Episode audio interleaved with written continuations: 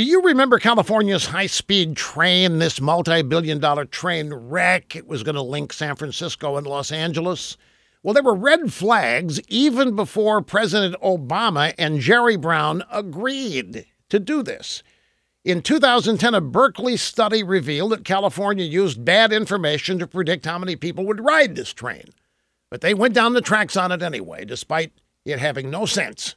Now, almost a decade later, California's high speed train is $50 billion over budget, nowhere near completion, and not even high speed. It's worse than a boondoggle. It looks like a massive high speed fraud.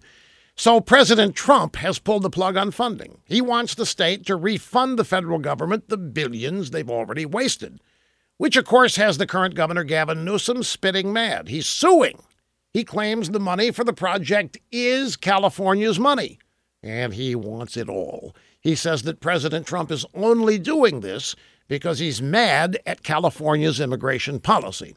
The thing about this that everybody gets wrong, it's not California's money and it's not the United States government's money, it's our money, and we're sick and tired of it being used on projects like this that never end up passing muster and never accomplish what they're supposed to accomplish build the wall, please. Take the money and build the wall and actually do something that makes sense for the country.